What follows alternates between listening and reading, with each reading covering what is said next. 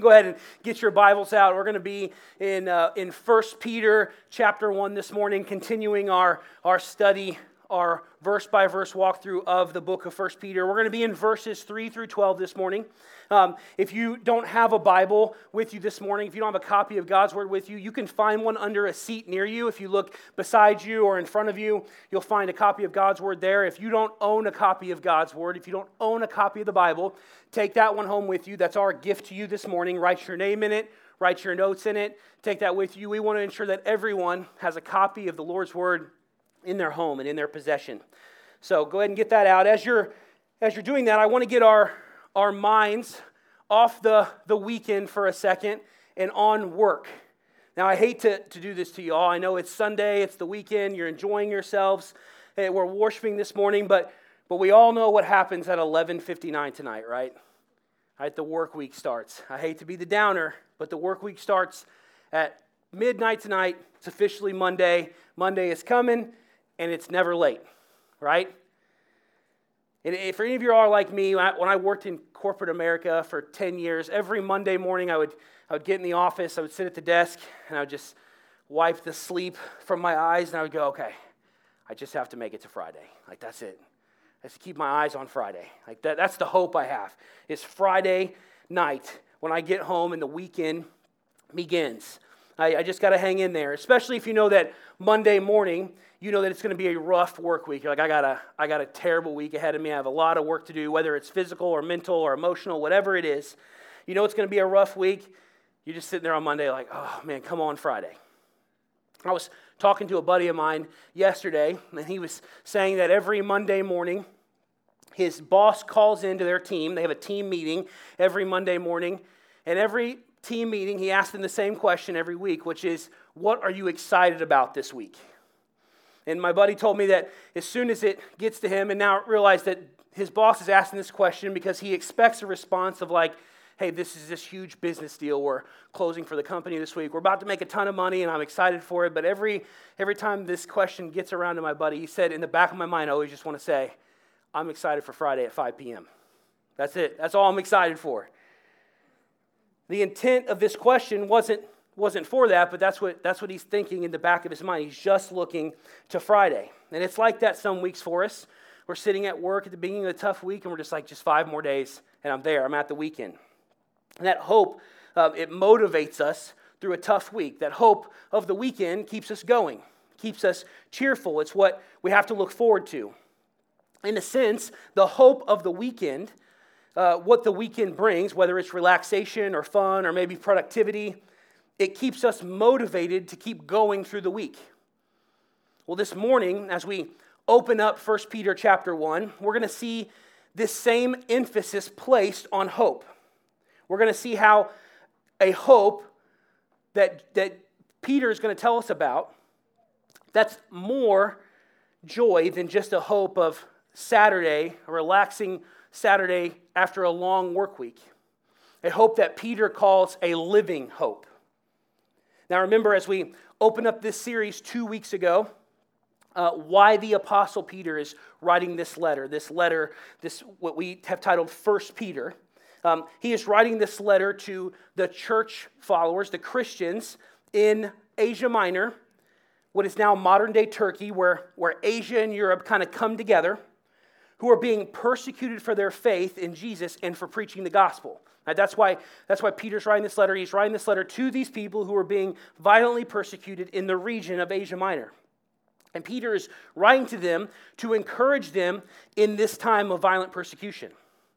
And today, as we walk verse by verse and line by line through verses 3 through 12, Peter's going to show us, both as Christians today and the Christians of, the Asia Minor, of Asia Minor in this initial writing, that even though as Christians we will be persecuted, we have a living hope in Jesus.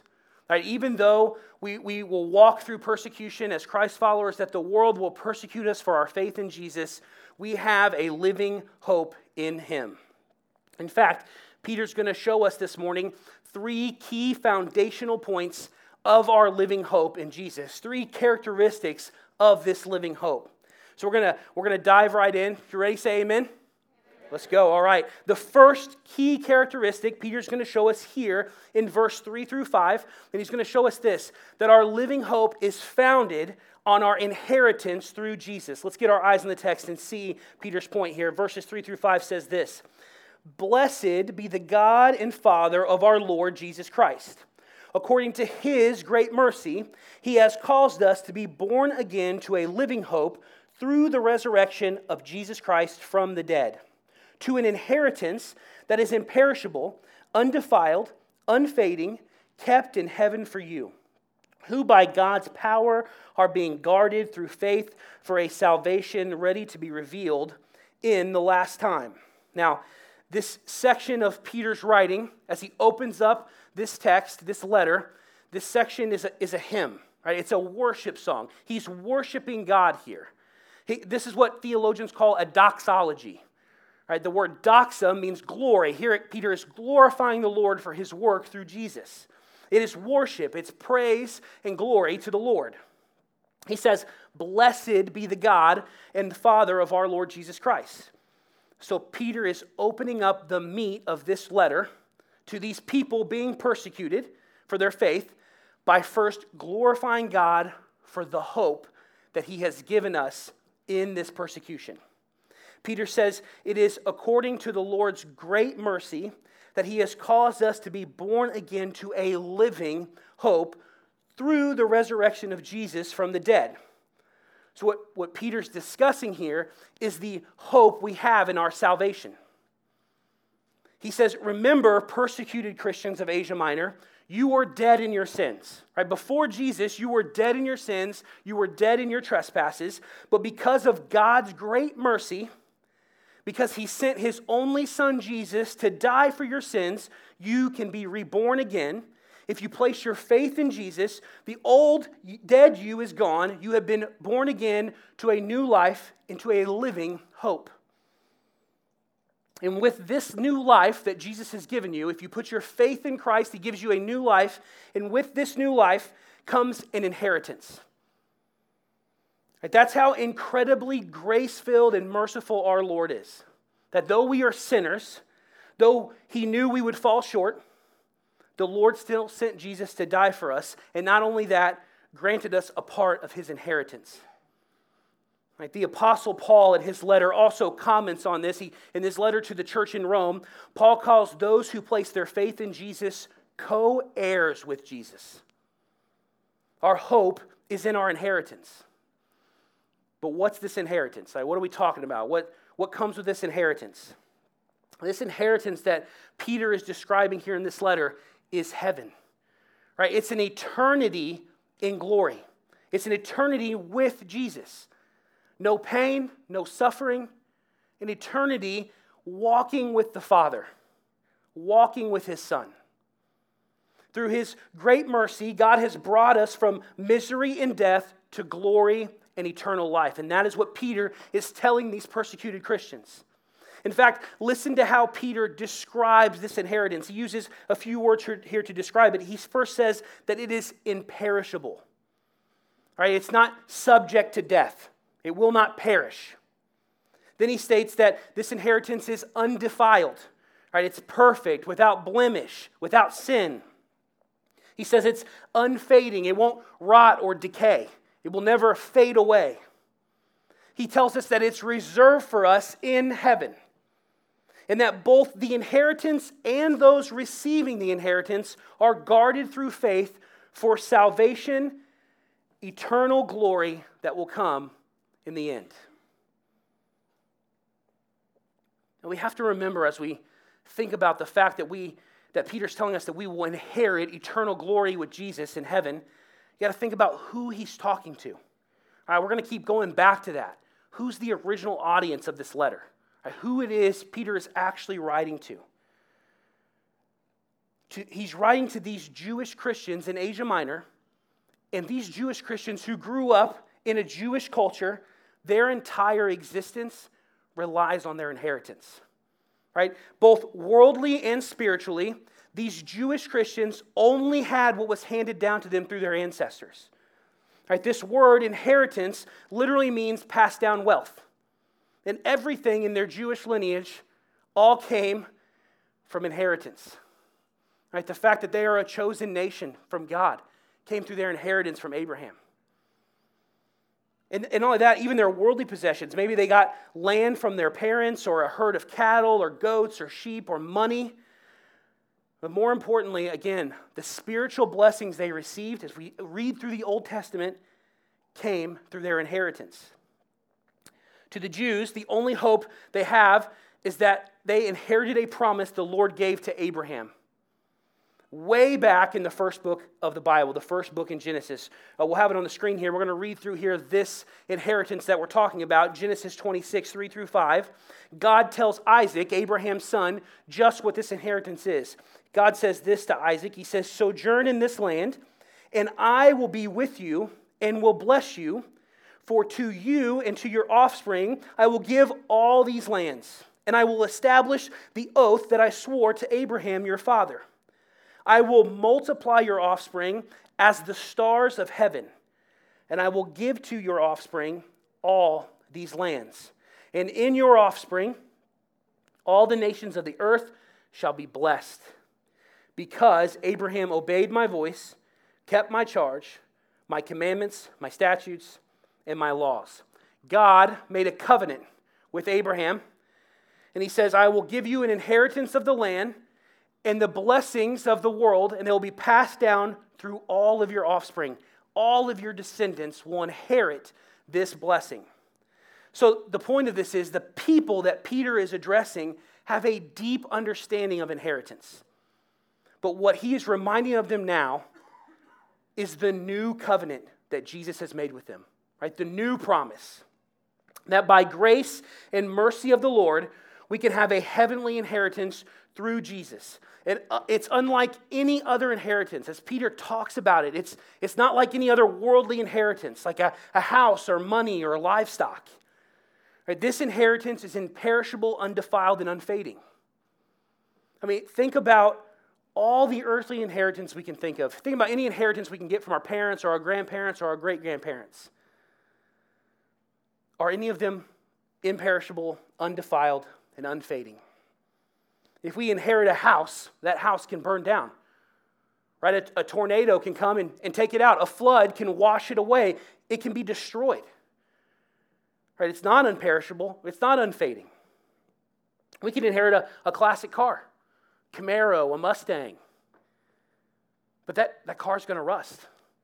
Eventually, that car will go away. We can inherit money, like financially. You could have inherited $40 million in stocks in September of 1929. But in October of 1929, the entire stock market crashed and everyone lost millions of dollars in stocks. It does not matter what you inherit from the world, everything from this world rots and dies. But Peter tells us not the inheritance you receive when you put your faith in Jesus. The inheritance that Jesus promises us will not fade, it will not rot, it will not die. And Peter is telling us this morning that this is where our hope should lie in our inheritance. In times of persecution, our hope must be in the fact that we have an inheritance through the death, burial, and resurrection of Jesus. Right? That's the source of our inheritance. We need to apply this to our lives today. We need to ingrain this text on our heart this morning the truth that we, as followers of Jesus, have an everlasting, glory filled inheritance in heaven because of Jesus. And that is where we put our hope. And as we do that, as our, even in persecution, in moments where our hope is aligned to that, it should affect the attitude we have in these times of persecution. And that's what Peter's going to show us next how we should take the next step as we're being persecuted for our faith, where we should go next. What should our attitude be as we approach persecution? We're going to see next in the text is this that our living hope is not only founded on our inheritance, but also founded in the joy it brings in Jesus. Read with me in verses 6 through 9. Peter says, In this you rejoice, though now for a little while, if necessary, you have been grieved by various trials, so that the tested genuineness of your faith, more precious than gold, that perishes though it is tested by fire, may be found to result in praise and glory and honor at the revelation of Jesus Christ. Though you have not seen him, you love him.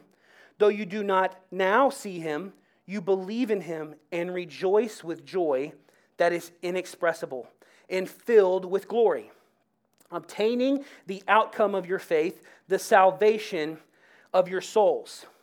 Peter says, In this inheritance, you rejoice. Right? The, when we place our faith in God and His Word, this truth of a promised inheritance, it should move us to joy, even in persecution.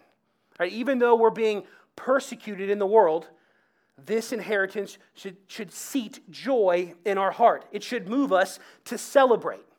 I mean, what he's describing here is a deep rooted joy, not, not surface level joy, not I'm having a good day joy, or, you know, it's been a good month joy, or a good year joy. Things are good in life, the weather's nice. That's not what he's talking about. He's talking about a deep rooted, intense, expressive joy that lives in our heart every day. It's ingrained, it's attached, it's in us. This joy that we have through our inheritance in Jesus. Even if you're being persecuted by your faith, this joy must remain in your heart. This joy of the inheritance. And that's not always easy, right?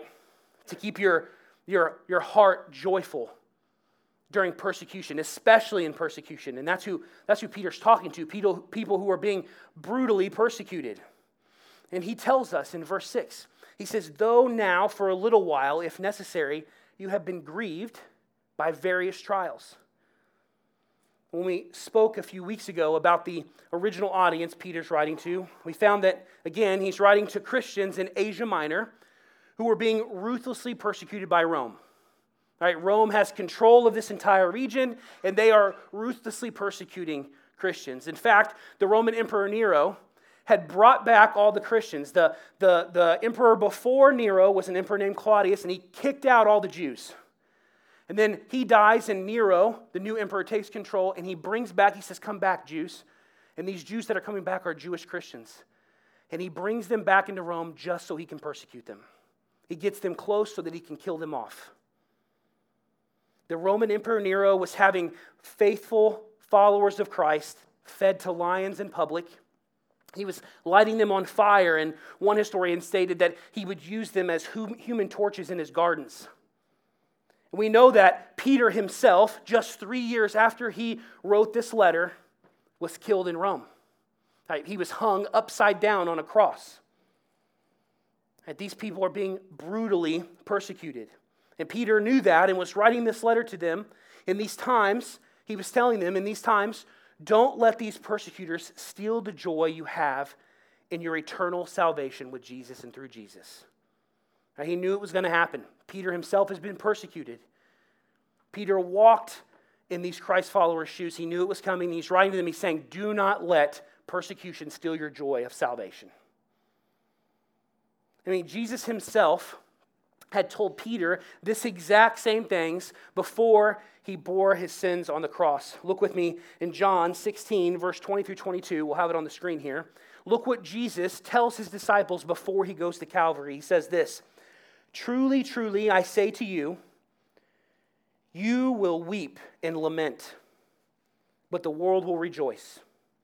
You will be sorrowful, but your sorrow will turn into joy. When a woman is giving birth, she has sorrow because her hour has come. But when she has delivered the baby, she no longer remembers the anguish for joy that a human being has been born into this world. So also you have sorrow now.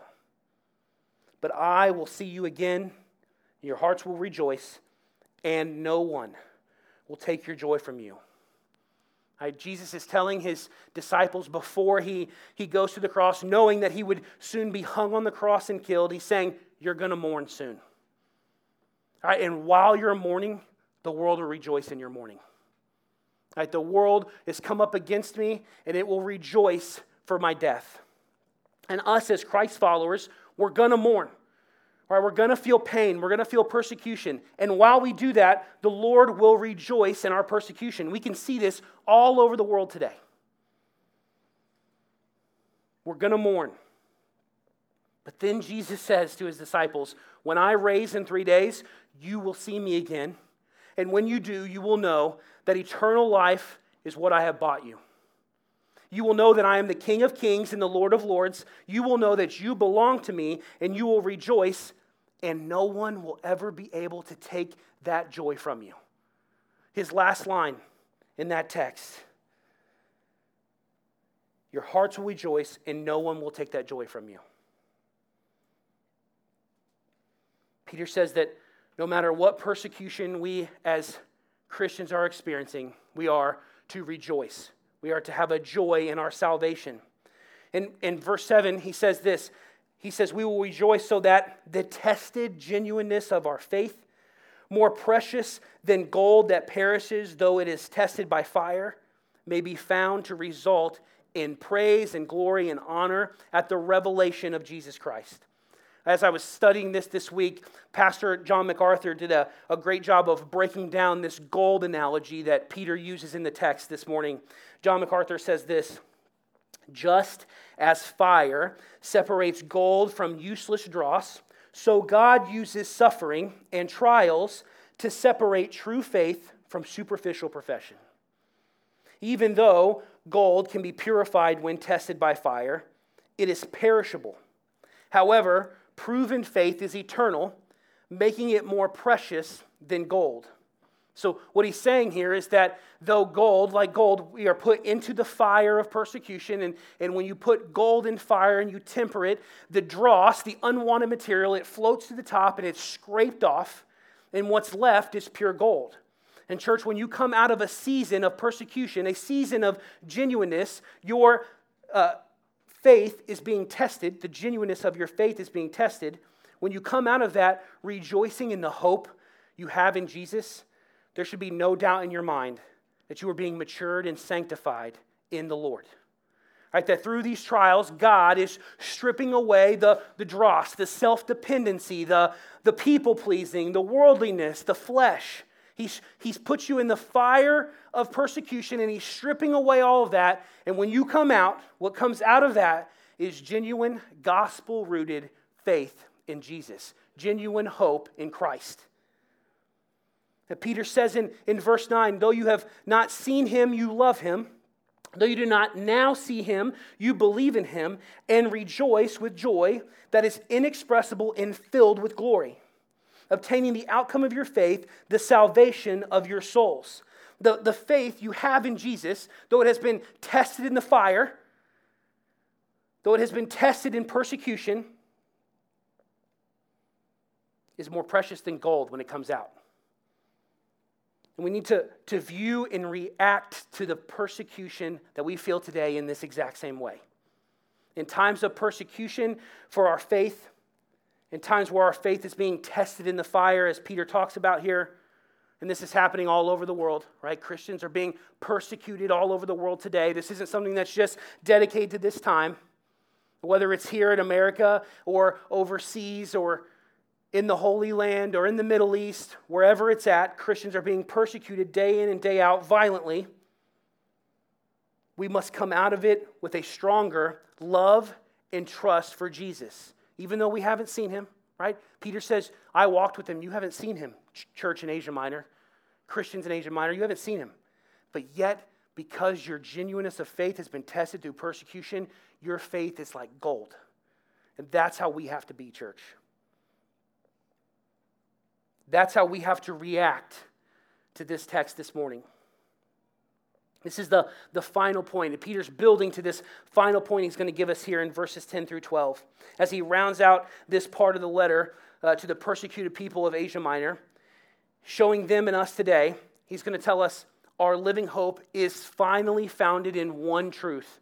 And it's this our living hope is founded on our salvation because of Jesus. All right, all of this boils down to one major point that's our salvation in Jesus. This is the, the culmination of living hope for the church. Read with me in verses 10 through 12.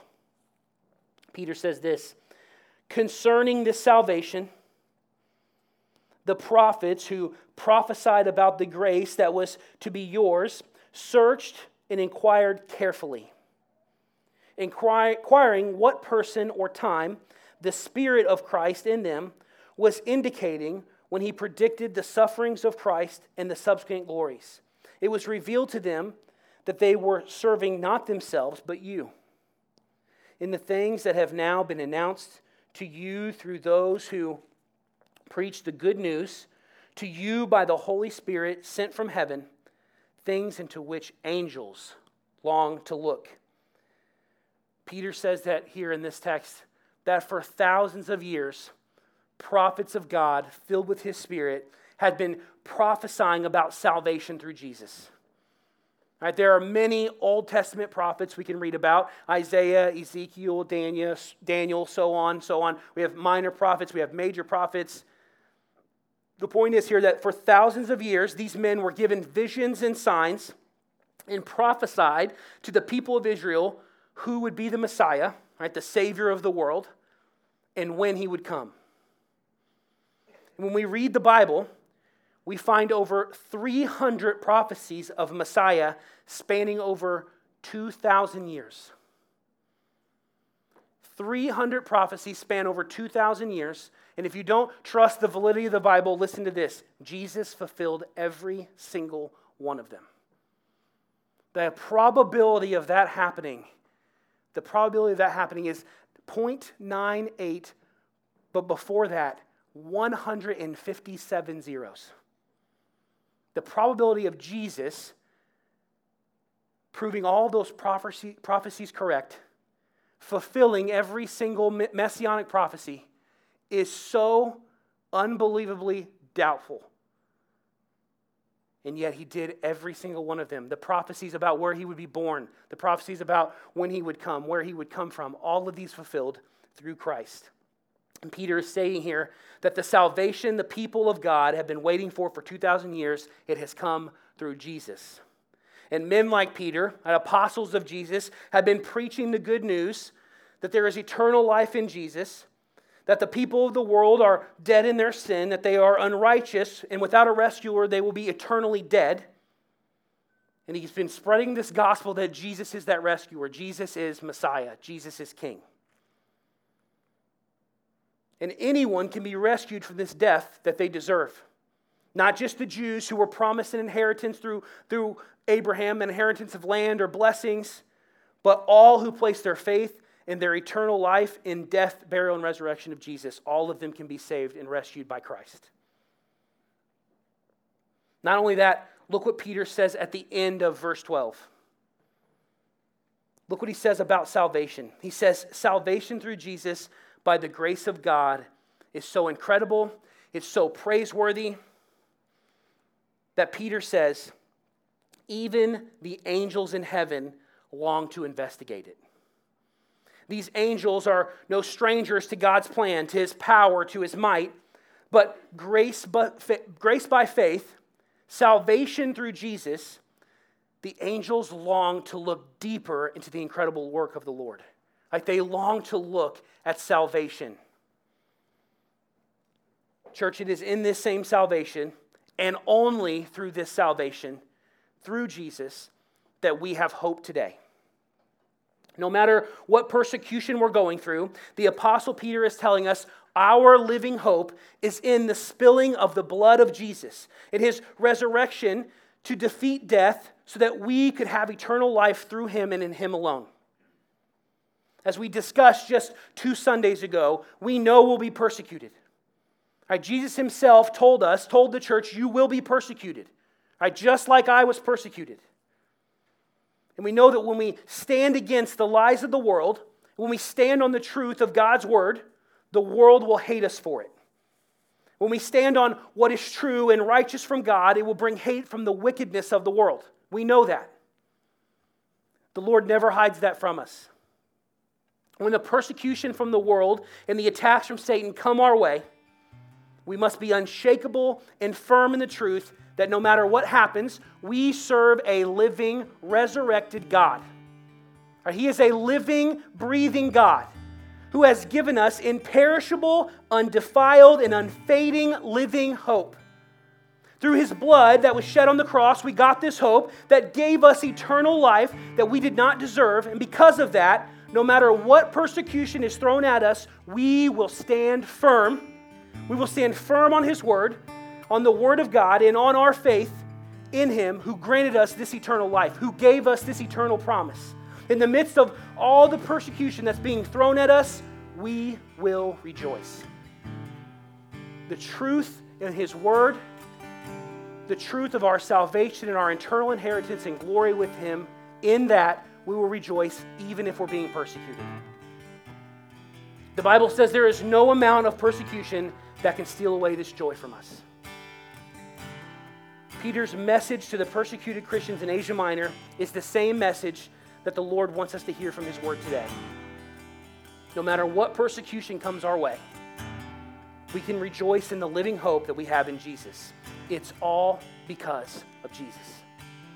Every hope we have no matter what kind of persecution we're going through, no matter how much hate we're getting at work for our faith, or in our families, maybe, or from our friends, when we've chosen to turn around and walk away from an old dead life into a new life full of glory of the Lord, and we're hated for it.